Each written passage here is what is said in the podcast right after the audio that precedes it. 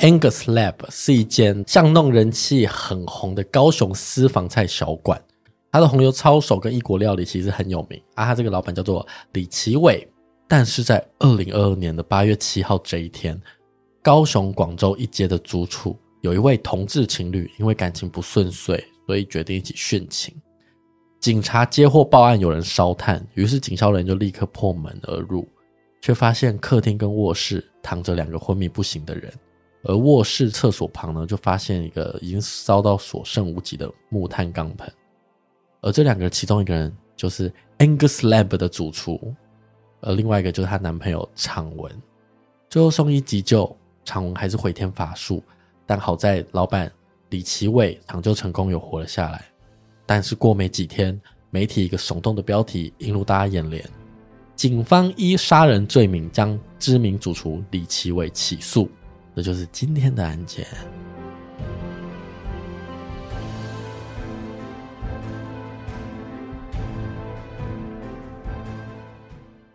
嗯，大家好，我们是解压说，全台最不解压的解压说。呃，我我是很期待尾牙可以抽到大奖的 M。我是尾牙最后只有抽到两千块的阿宇，两千块很多了。可是就因为我们公司以往前几年是。因为疫情嘛，所以没有尾牙，也没有活动。有尾牙啦，嗯、就是简单吃饭，然后就很快吃完饭就散这样。然后今年突然就是我们老板想了一个 idea，就是什么，就是做那种抽奖，那叫什么乐透奖？就我们每个人会选，依照我们的年资，手上会有几组号码，嗯，然后他就是会分很多个奖项，什么安慰奖啊，什么头奖、大奖，什么奖金都多少这样子。嗯，然后就是这样猜猜猜猜猜，可是我觉得我蛮厉害，是因为年资最多的人将近有二十几张，哎，可是我年资大概四年，我手上只有五张。但五张里面我就有中一张，我觉得还可以，就两千块。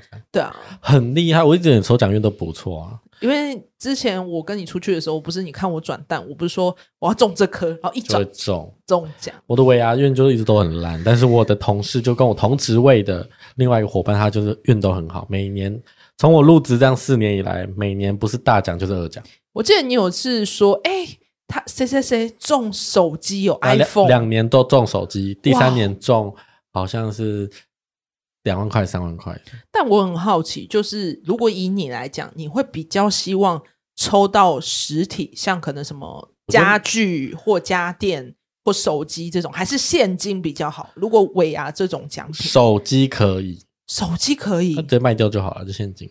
可是我个人喜欢拿现金，因为我自己觉得可以自己处理。但手机那时候那只都是买最新的话，一卖也是三万多块。哦，你说可能像是什么 iPhone 十五 Pro 两百五十六 G 之类的，你赚贱价卖也都是赚啊。哦，所以其实实体来讲也不亏，都不亏啊，不亏，不亏，不亏，好，不亏。那不知道就是今年大家就是上班。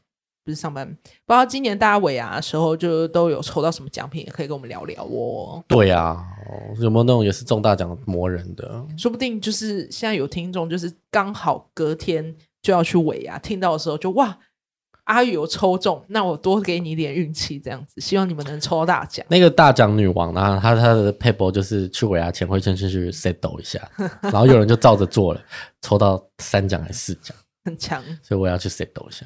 好的，今天这起案件呢，原本他在网络上并没有任何的声量，就是直到这个网络红人网妖在脸书转发刚才讲那则新闻后，他就很难过的有发文说他的好朋友就这样走，他的好朋友呢就是那个昶文，就是知名主厨的男朋友，但没有想到我那时候翻这篇留言的下面都是说昶文人那么好就这样被杀掉，或者是其他说这绝对是他杀，他不可能自杀这种谩骂声。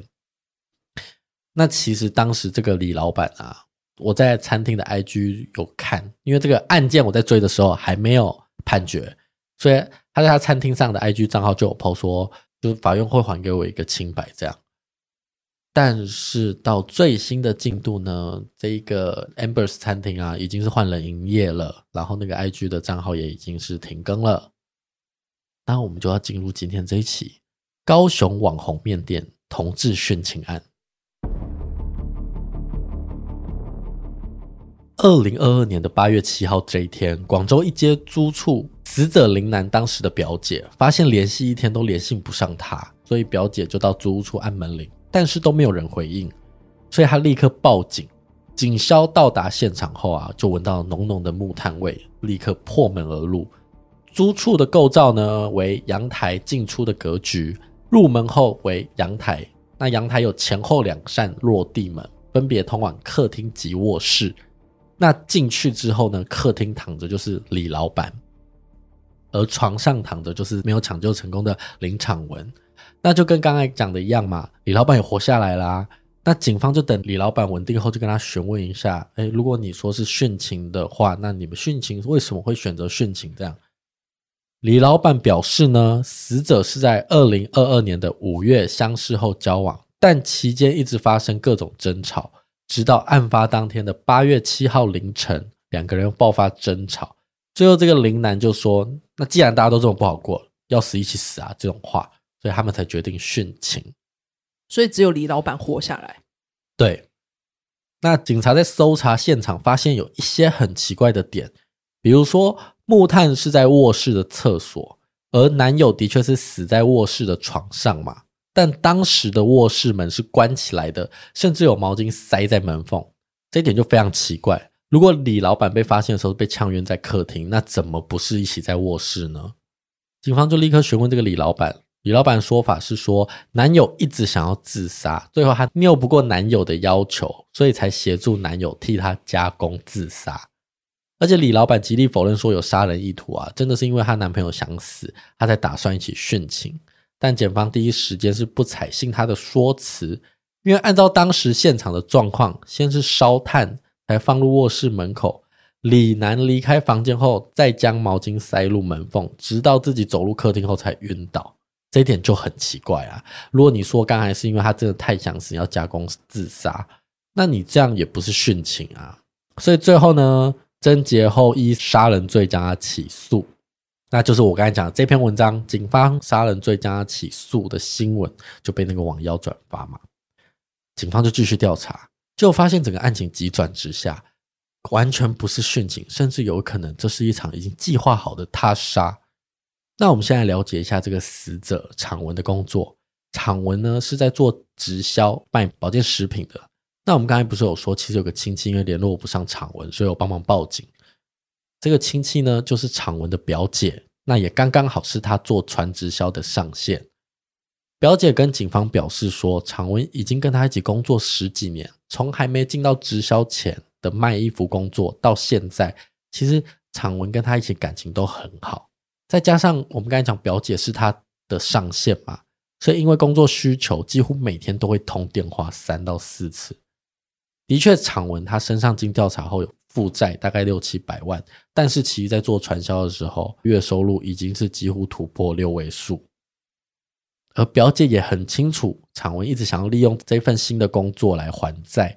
的确，还债会导致他生活比较吃紧一点，但是仍然能支付租金。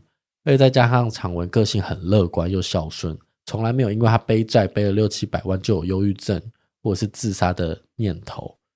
那生前也没有忧郁倾向。那最重要的是呢，表姐有说她从来没有听过昶文会服用安眠药啊。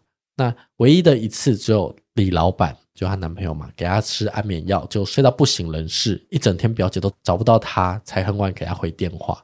那为什么我要特别提到安眠药？因为在尸体。勘验的时候就有发现昶文呢身体有安眠药的残留成分，代表他殉情前是有吃安眠药的。那其中表姐有讲一个很重点哦，因为案发当天是八月七号嘛，八月八号刚好他的传直销公司有做活动，因为只要是做这种工作的人，通常其实有活动要非常的重视。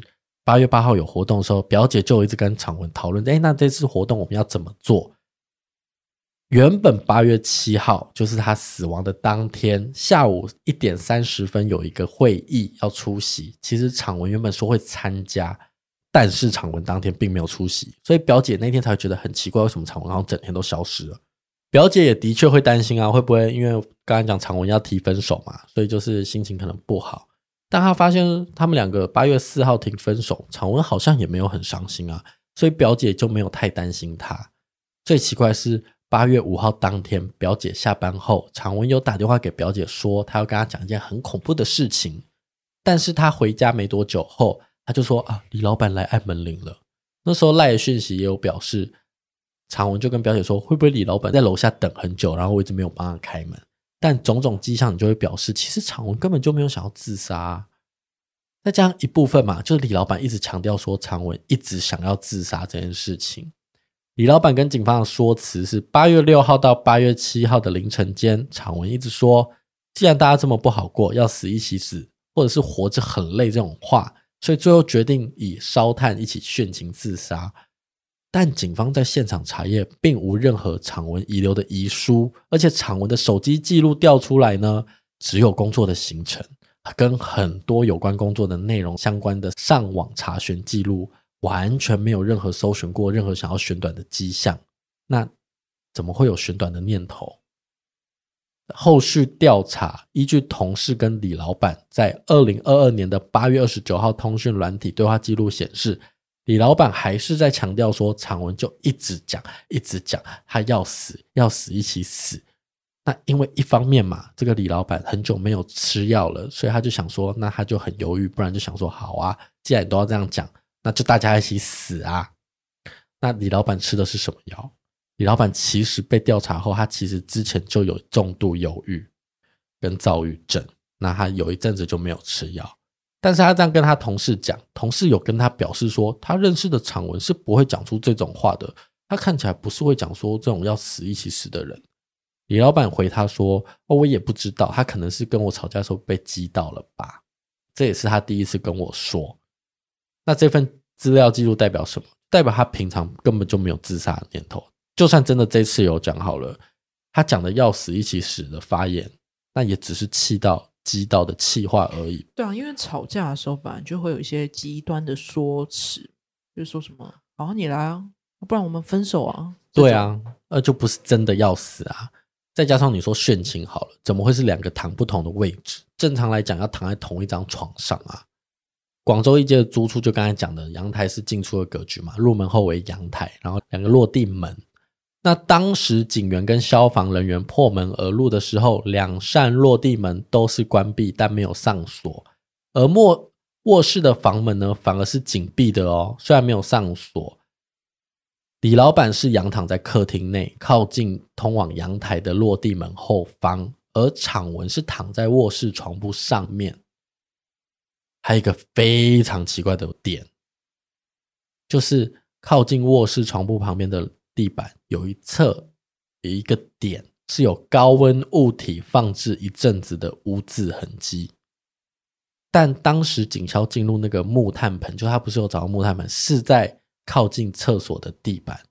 移开后，那个地上反而没有烧焦的痕迹，那代表什么？作假。对，它是被移动过的，所以代表当时木炭在燃烧的时候，位置并不是长时间放在浴室，而是放在卧室的床铺旁边。如果当时只有两个人在家好了，要殉情，正常来讲不会有人可以去移动那个东西啊，所以代表很有可能是李老板移动的。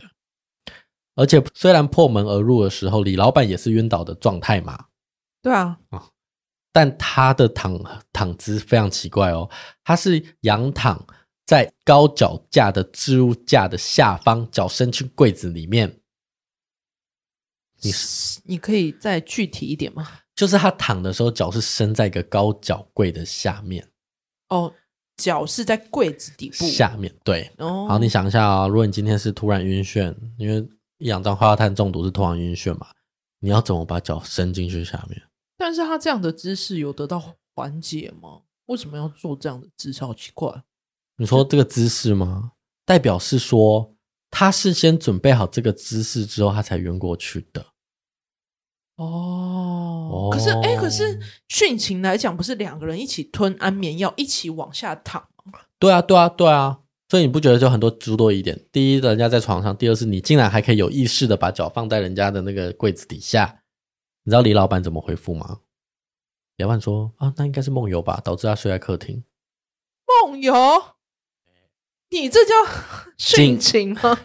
什么意思？警方听完之后，还是有去调阅他，因为之前有相关的医疗记录嘛，因为还有忧郁症，没有梦游的记录，所以警方合理怀疑，可能最一开始的时候是先烧炭，李老板紧闭门窗，再将毛巾塞进门缝，先将那个木炭盆放在那个男友的床旁边，确定他死掉之后，再将木炭移到别的地方。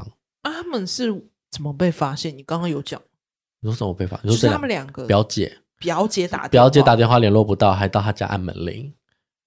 可是，那他这样子心机很重，他怎么会知道表姐会来救他？因为他这样子的情况也是有机会死掉的，啊，就、嗯、是他这是一场赌注哎。根据采用后啊，李老板有有你讲的一样，就是也有一氧化碳中毒，但是其浓度呢大概是二十三趴，那死者的浓度是八十一帕。还有一个最重要最重要的点。其实警方破门而入的时候，那个木炭已经烧完了，就不会再增加一氧化碳浓度了。所以极有可能，那那我就随便讲一个推论，极有可能就是她请她男友先躺下去，就是她可能先吃躺下去之后，她烧一定的程度，她才走进来一起躺下去，这样就是可能这段时间是已经烧一阵子了，然后他也进来再继续。躺在客厅，嗯，也有可能，的确真的很有可能。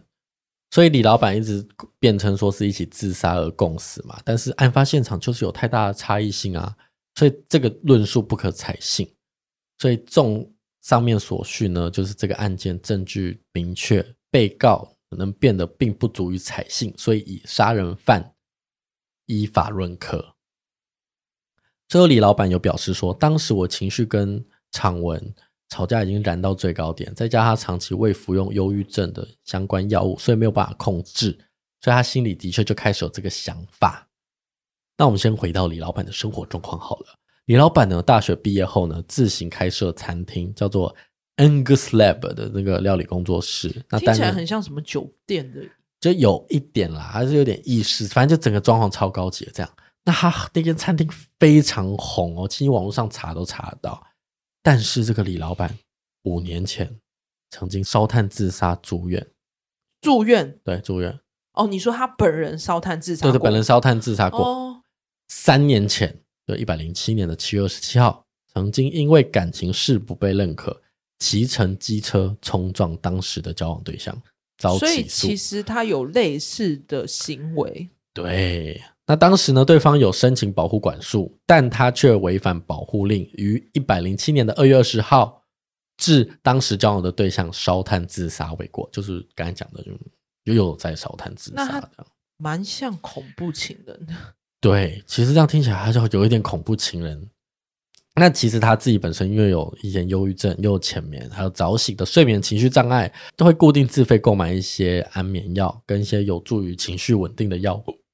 哎，可是这边可以科普一下，安眠药是随手可得的吗？不是啊，安眠药要处方箋才能申请啊。那他是因为有被医生诊断过，所以才可以拿的吧？没有错，他就是有处方签。Oh, okay. 对，因为这边感觉要跟大家讲一下，不然可能大家会以为说，哦，如果今天随便去个药局，我就可以拿个安眠药。No，你要处方签才能拿。那我们刚才讲说，他会自行。自费购买这些东西嘛，这一些药物的成分在当时昶文的身体尸体是有被验出来的。罪证确凿后呢，就立刻提出上诉。整个案件呢，到底真实情况是怎样呢？让我们回到案发当天，常文跟这个李老板呢是在二零二二年的五月认识，然后交往成为情侣，并且同居在昶文的家里。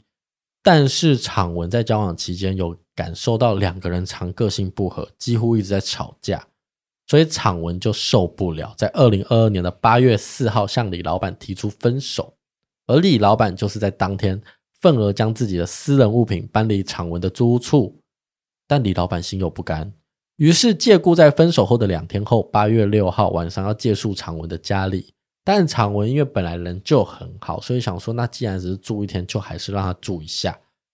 没想到借住的当天晚上，八月六号到八月七号的凌晨，两人又再度发生争吵。在八月七号的凌晨三点，常文就服用了安眠药，准备睡觉。那也因为两个人是情侣，也同居，所以李老板非常清楚常文服用的是哪些药物。因为我们刚才有提到，李老板自己就有情绪的问题，所以有长期在使用这些药物，所以会定期买一些药物服用。而昶文服用的就是这个李老板带来的安眠药，所以李老板就非常确定，接下来昶文会在卧室睡八到十二个小时。那接下来呢，他又突然想到说，昶文竟不愿意继续交往嘛，越想越气，所以他就激起他的杀人意图，开始密谋了一场密室殉情杀人案。八月七号的凌晨三点，昶文服用安眠药。八月七号的下午两点，李老板就骑乘自己的机车到自己家开的餐厅 Embers Lab 的那个实验室，从餐厅的后门进入，取出两包木炭后呢，就在当天的两点四十九分回到昶文的租屋处。提前将两包木炭放入钢盆，引燃木炭后呢，再将这些自有燃烧的木炭啊，先放在卧室靠近昶文睡觉的床旁边，再将卧室的窗紧闭，走至客厅，再将卧室的门关起来，把浴巾折成长条状，堵在门缝下方，以防一氧化碳外泄，使得整个房间充满了一氧化碳。那因为常文服用了药物，所以是昏睡。再加上大量的一氧化碳，他几乎就是没有办法逃离那个现场，会直接一氧化碳中毒死亡。李老板在确定昶文已经因为一氧化碳中毒身亡后，才将房门打开，再将燃烧剩下不多的木炭移动到厕所旁边，再从阳台走到客厅，并且自己服用安眠药后，躺卧在客厅一旁的落地窗地上，故布一阵。要制造殉情的假象，那最后呢？因为药力发作就昏睡过去。最后是因为昶文的表姐因为联络不到昶文，到租屋处按门铃都没人回应，才立刻报警。那警方呢，从破门而入也就发现这两个昏倒嘛，所以就送医。也就是为什么昶文最后会沉尸在卧室床上，而李老板则是昏睡在客厅。最后李老板呢，确定被判杀人罪，处无期徒刑，褫夺公权终身。他为什么要动手？